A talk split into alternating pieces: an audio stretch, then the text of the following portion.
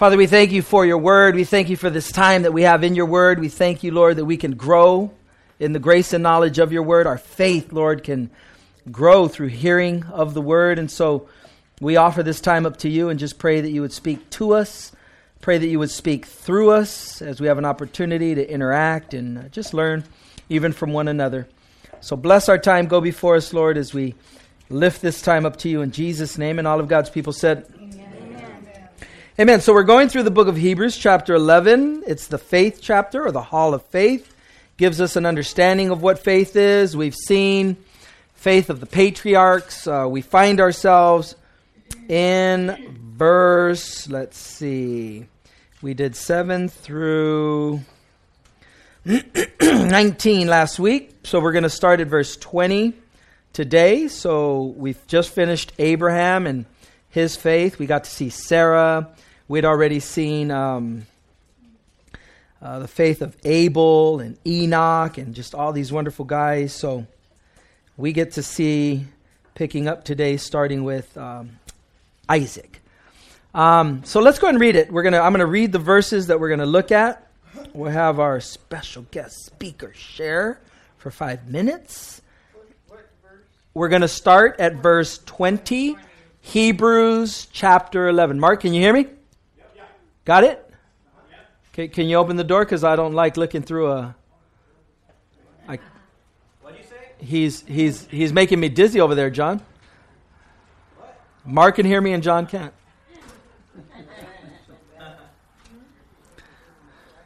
I'm a visual learner, Mark. If I don't see you, I won't learn anything.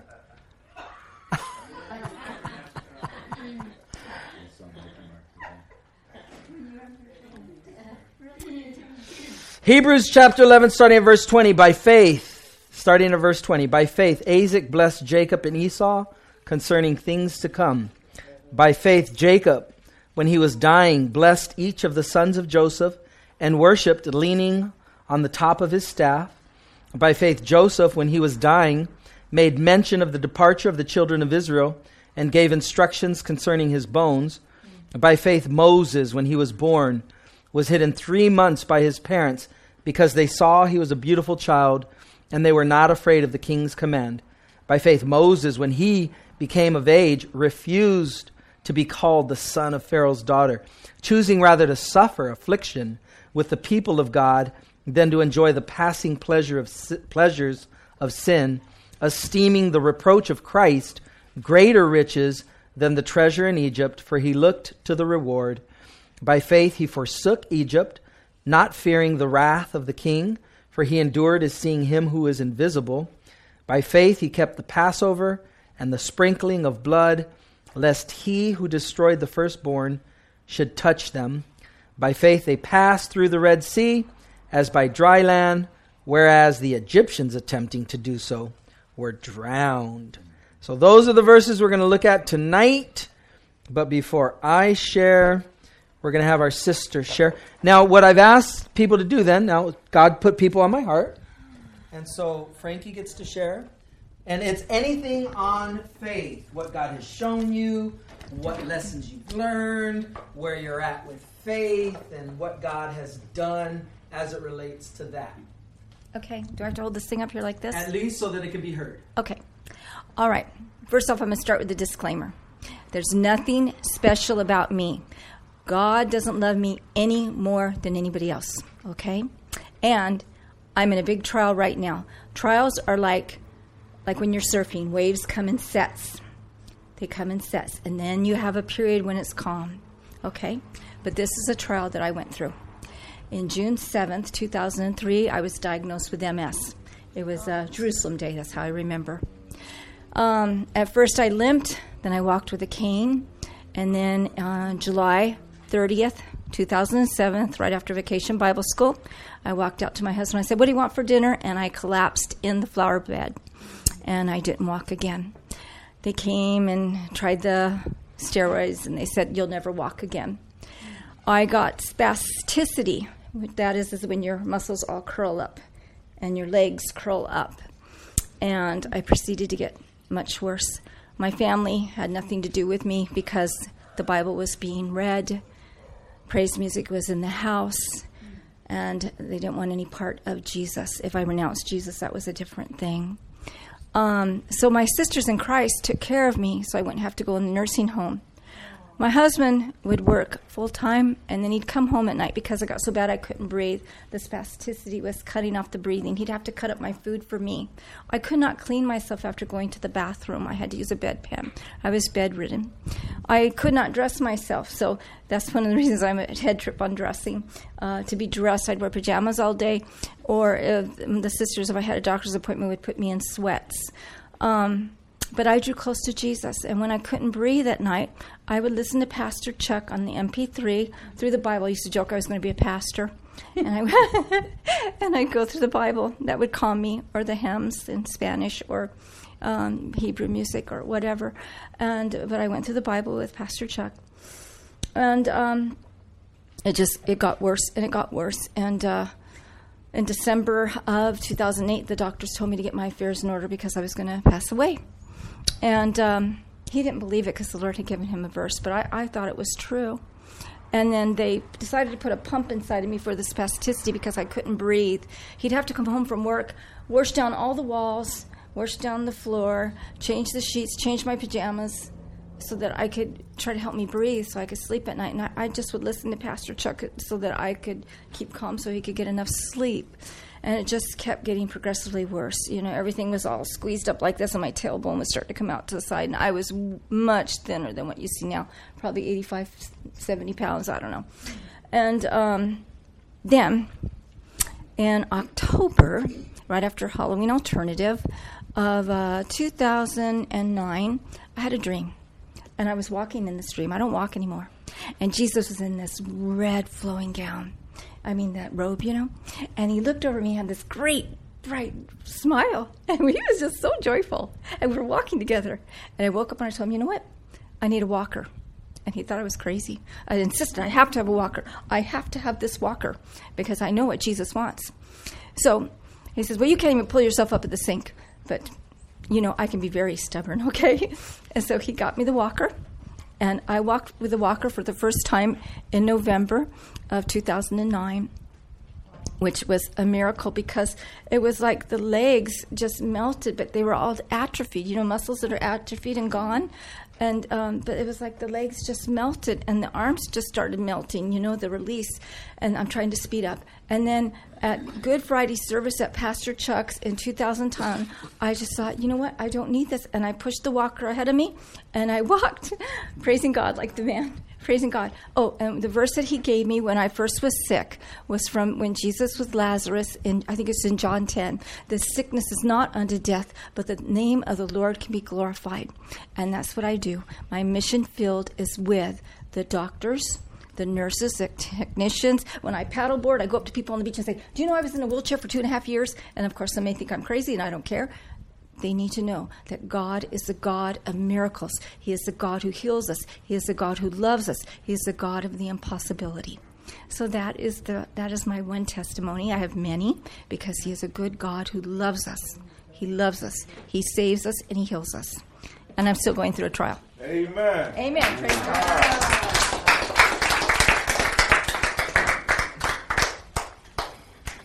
You should have seen the neurologist's face when I came in walking. He went from the time span from 2004 Seven, 2007 to 2009. Year and a half. when you started walking. 2009. Year and a half. You just made my day, baby. So we've been looking at the Hall of Faith. We've been looking at the testimony of faith.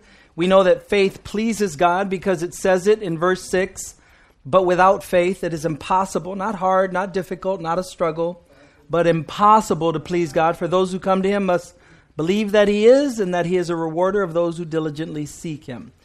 And so we know that according to Romans chapter 10, I believe it's verse 10, faith comes by hearing and that by the word of God. So as we sit under the word of God, as we hear the word of God taught and preached, our faith grows because we're hearing truth and it comes against lies, it comes against darkness. Light exposes darkness. And so as we get to hear faith and we get to hear the word, Where our faith is developing, it's growing, but we have to put it to practice. We can't just gain knowledge and have knowledge puff us up, right? The Bible says knowledge but puffs up, but love edifies. And so hopefully as we are sitting under the word, we're not just gaining in knowledge, but hopefully we're applying the very things that we're learning. And so we move on. We just learned about Abraham. Now we're moving on to verse 20. By faith, Isaac blessed Jacob and Esau concerning things to come. Interesting little verse, tiny little verse on Isaac. Um, Abraham, Isaac, and Jacob would be the patriarchs, right? The faith would come through the son of promise. Abraham had two sons. One was not even acknowledged. What's his name? Ishmael. Ishmael. Oh, that's what I'm sorry, Jacob. Ishmael. Abraham had two sons. Uh, so Ishmael, and Ishmael is a son of really the flesh. Remember uh, when they were in Egypt, um, Hagar was picked up by, I guess, Sarah as a handmaiden to help her out. And they're waiting for the promise, waiting for the promise, waiting for the promise. It never comes. Sarah's bright idea Abraham, why don't you take my handmaiden and go into her, and we'll just treat whatever child she has as ours, and that'll be the son of promise. And what, what that picture shows us and tells us is we can't help God out.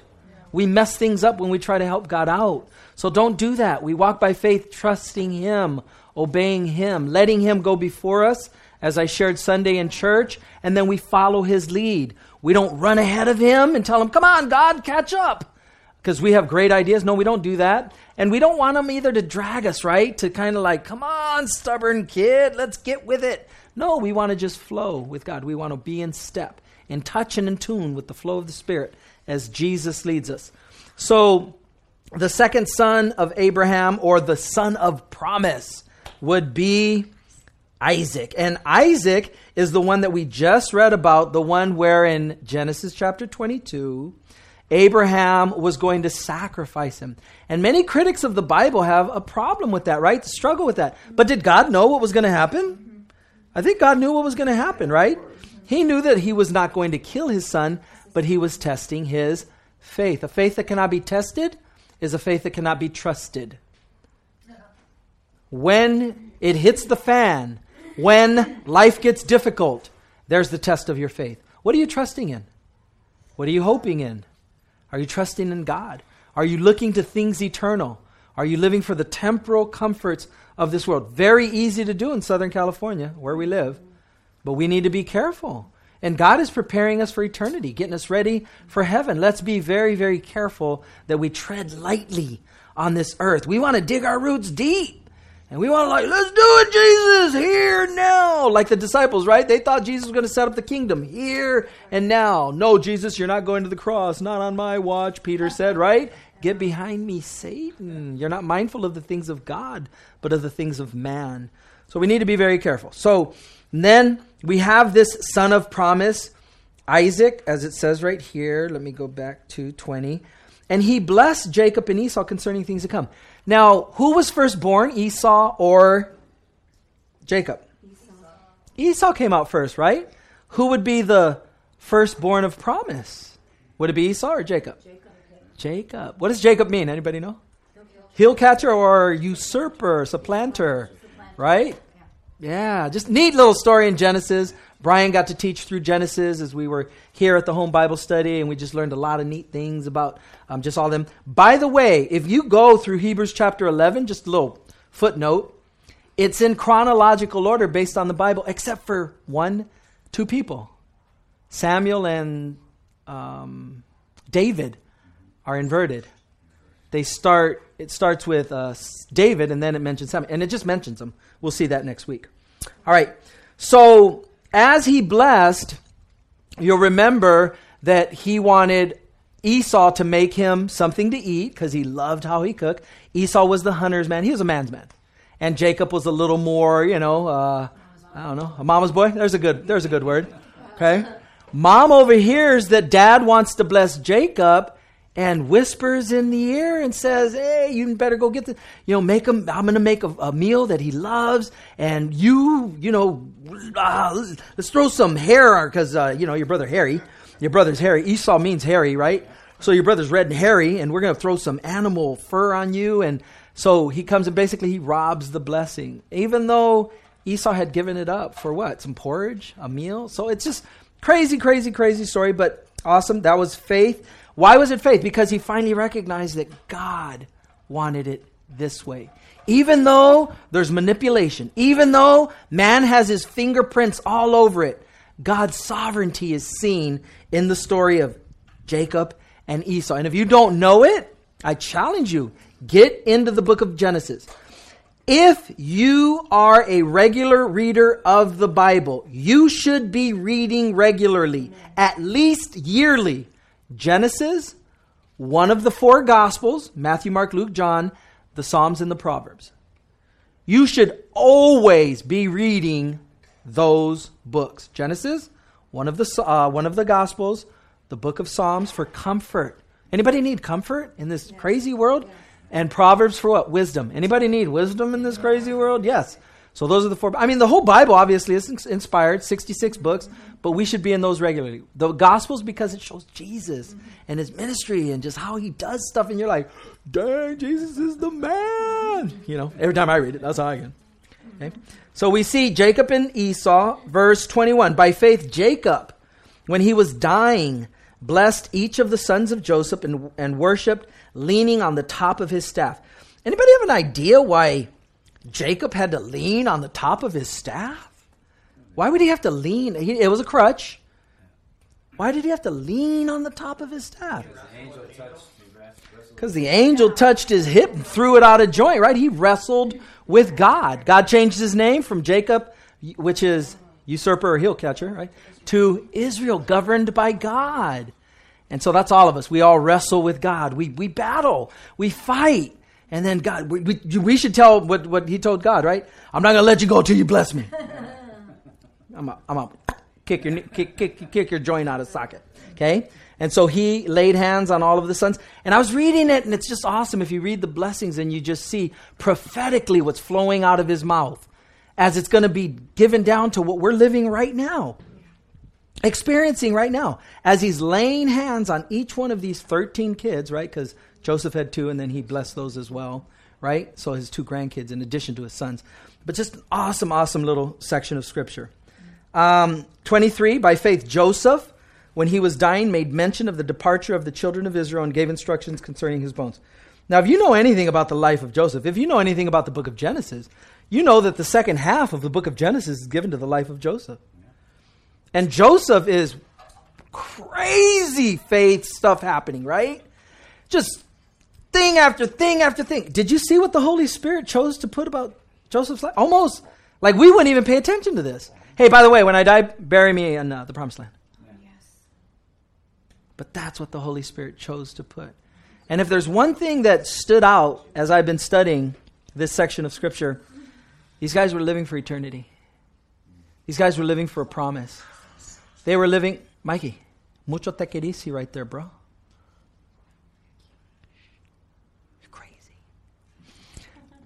People were living for something that they knew was yet future, but their entire lives were given over to this Messiah, to this promised one, to this one that was coming.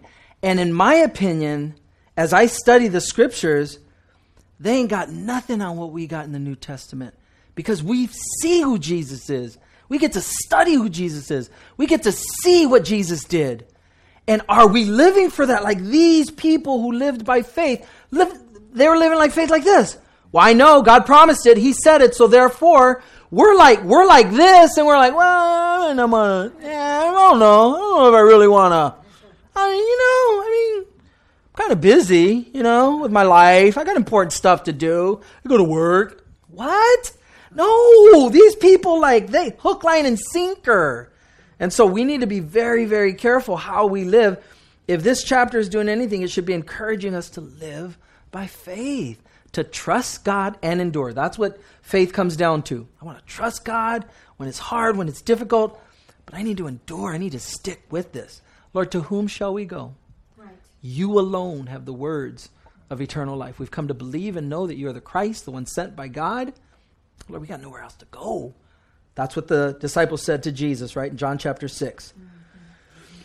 So for Joseph, they put that he wanted his bones um, basically buried in the promised land.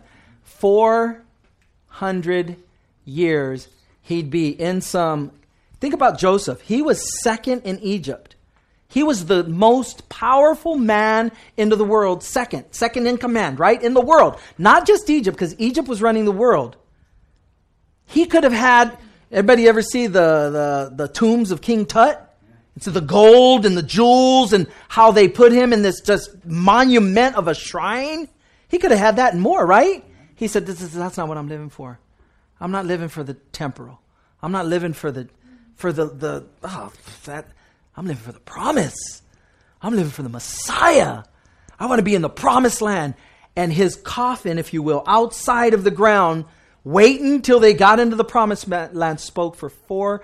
Dead, he spoke louder than many sermons speak. Dead, he spoke louder than many sermons can speak. Because he, whoa, what's that? Oh, that's Joseph. We're taking him to the promised land. Joseph? From Egypt? The one that saved the world? Yeah, that's Joseph. He wants to be buried in the promised land. That's where he wants to be buried. And there's an interesting little slant on that if you know anything about Rachel and Leah. But he wanted to be buried with Leah as well. What's faith of the two parts to faith equal what? I said trust, Trust and endurance. Yeah, yeah. All right. Now we move on to, man, Moses. Verse 23. By faith, Moses, this is his parents, when he was born, was hidden three months by his parents because they saw he was a beautiful child and they were not afraid of the king's command. Now, I'm sure every just about every parent can say that their children are beautiful. I don't know if you've ever seen pictures of children when they come out of the chute, but man, they're not they're not really whew, that's a face only a mother can love, right? But you do. I mean, all four of my daughters, I just thought they were the most gorgeous thing. I was a little scared with the first one. She came out conehead. I didn't know when you come out the chute, it you know, and oh, I was like, "Oh, Jesus, you gave me a conehead daughter." But she beautiful, Jesus. She's pretty. And then you take pictures and you have all this stuff, and then you look back at them and you're like, "Oh my God, it looks like a raisinette, huh? Little, little shriveled up." Right.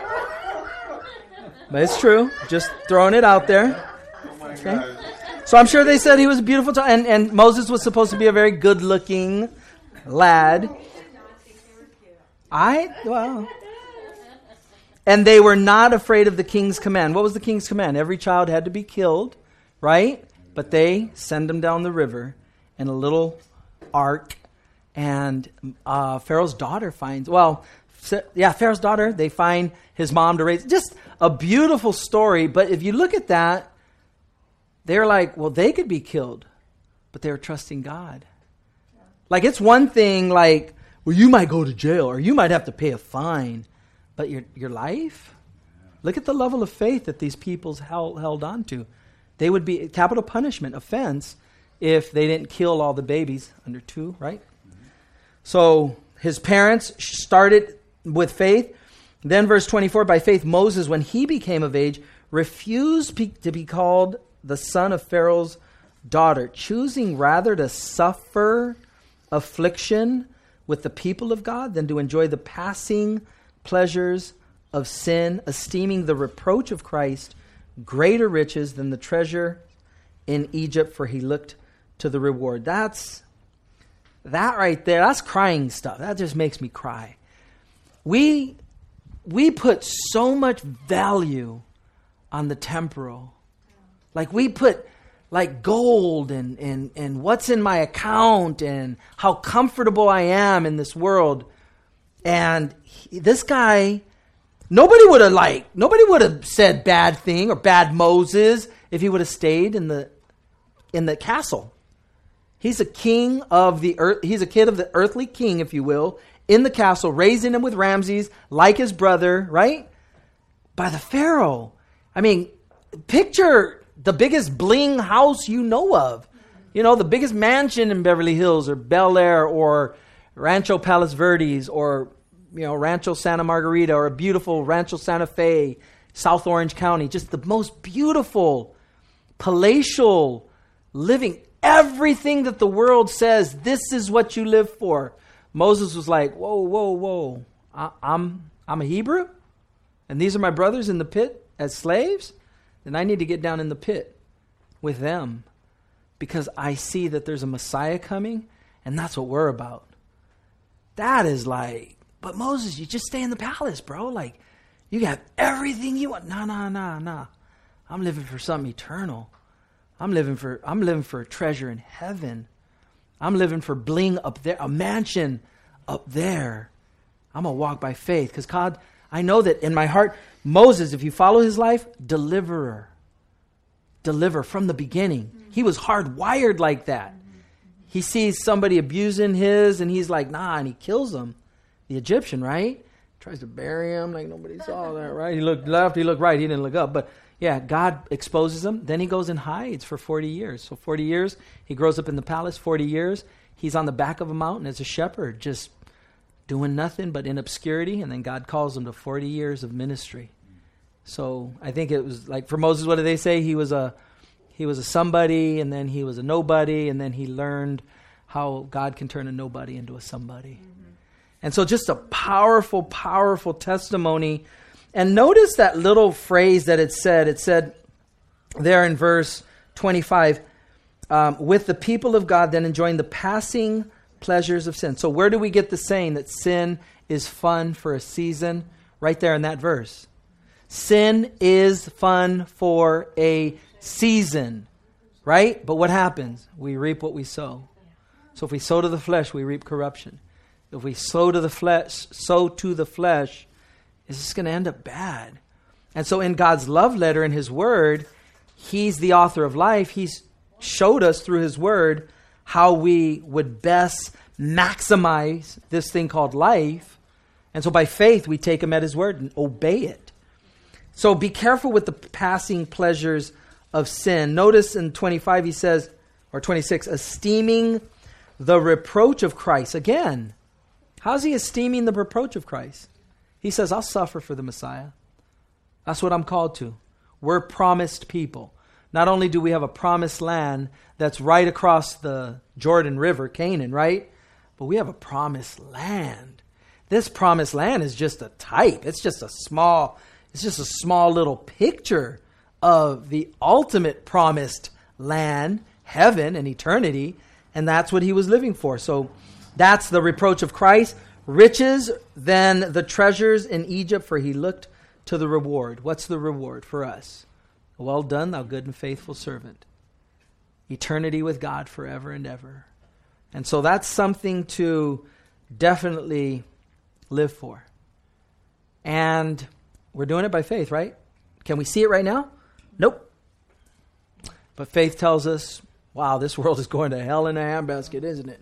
And it's going quick. All you got to do is watch the news. 10 minutes. Done. Turn it off. Turn it off. Hurry up and turn it off after 10 minutes because you'll freak out. But yeah, that's enough. That's all you need. Just bad news, huh? A lot of bad news. And so, what are we living for? What are we trusting in? What are we looking to? By faith, he forsook, verse 27, Egypt not fearing the wrath of the king, for he endured as seeing him who is invisible. What? He saw Jesus? Yep. That was his Messiah. And that's how he was able to endure through the affliction. I think as Frankie was sharing her testimony, and again, she has multiple testimonies, as does every Christian. Just pick a part of my life and tell me what you want to hear, and then I'll tell you about it. And there's a testimony of God's goodness and faithfulness in my life. So, as she's sharing, you're just hearing this awesome thing of, as, as I read this verse, I just thought about it. By faith he forsook Egypt, not fearing the wrath of the king, for he endured as seeing him who is invisible. It's, it's teaching you what's important in life, it's a perspective adjustment. You have this idea of, oh, these things are all important, and this is what I'm living for. And then you go through something devastating like that, and you're like, whoa, I can, I can barely breathe. I can barely breathe. My life is, okay, priorities. Things just get lined up. And you see the goodness of God in the midst of pain. You see God extract beautiful things in your life because He's adjusting your priorities for you. Not because you're like you're living in sin. It doesn't have to be that. But God is preparing us for eternity. He's showing us what's important. And so hopefully we're participating with him in those lessons. I think that's very key because we can resist him. We can resist him. If, if the non Christian resists the Holy Spirit over their life, they commit the blasphemy of the Holy Spirit. If the Christian resists God working in their life, they commit the grieving of the Spirit. If they resist the fullness and everything that God wants to give them in the Holy Spirit, they quench the Spirit. So resist. We can resist God, or we could participate with God. And at some point, I just see it as a surrender. It, it comes down to a surrender.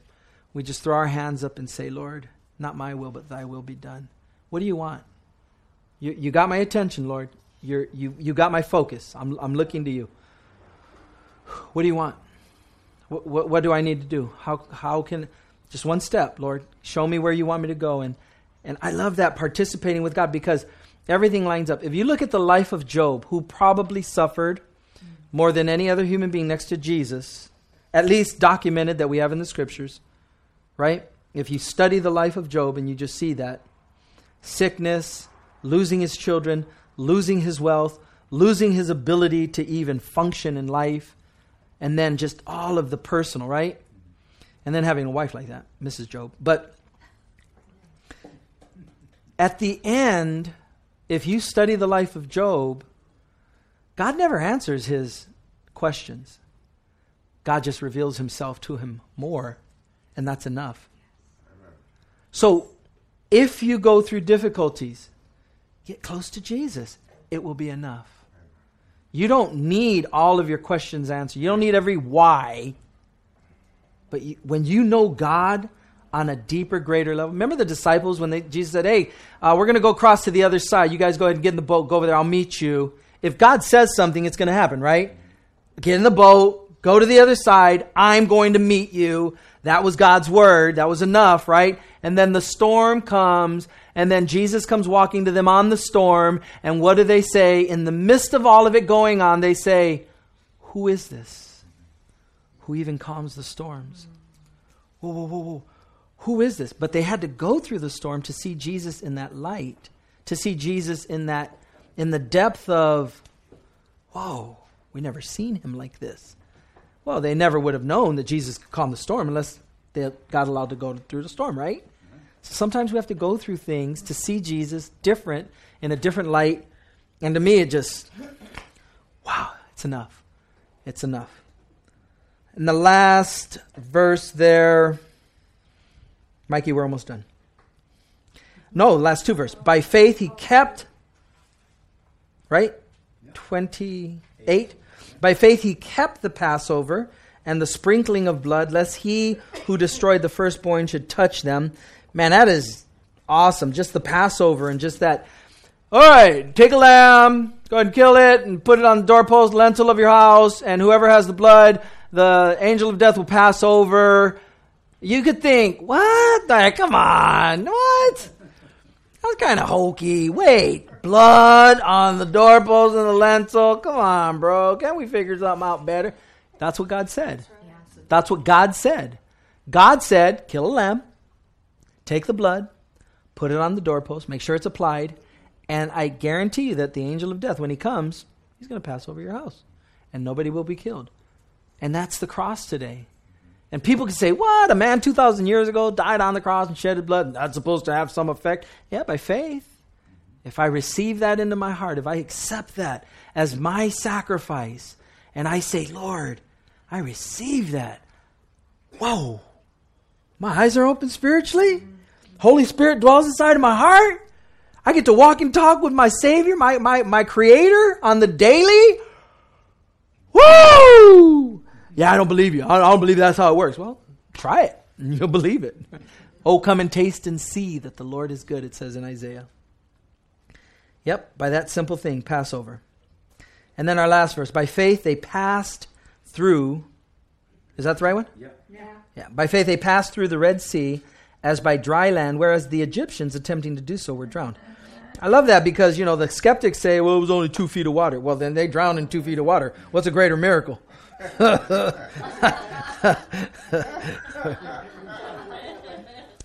don't know if you guys have seen the, the cartoon, The Prince of Egypt, but I love that scene. My daughters, you know, were babies when it came out, so I was able to. I love cartoons, but just that part where the Red Sea parts and they're steady, they put their foot in, and then the water is a wall, and then you see this big whale come, and just it looks so awesome, and you're like, Duh, I love Hollywood when they do stuff like that, right? But just the wonder of that. When did the Red Sea part? When they put their foot in, when they took their step of faith. And that's important for us. If I see it, I'll believe it. God says, believe it and you'll see it. Very important for us to walk by faith, to trust God, take Him at His word. Let's pray. Father, thank you for your word. We thank you, Lord, just for the examples of faith. And Lord, we thank you that we don't put, it's not blind faith, Lord. We're not jumping into a, a chasm. We're not asked to jump over mountains. We're just simply called to walk one step in the light that you provide. And so, Lord, I pray that whatever example of these that we've seen that we can apply to our lives, Lord, that we would be strengthened in our inner man to be able to do just that, to trust you more and more, Lord, to endure as we go through life. And Lord, we look forward to eternity. We look forward to spending forever and ever with you. And Lord, thank you so much for the relationship that we can have with you here and now, the abundant life that you promise, Lord. And so just continue to be with us as we thank you in Jesus' name. Amen. Amen.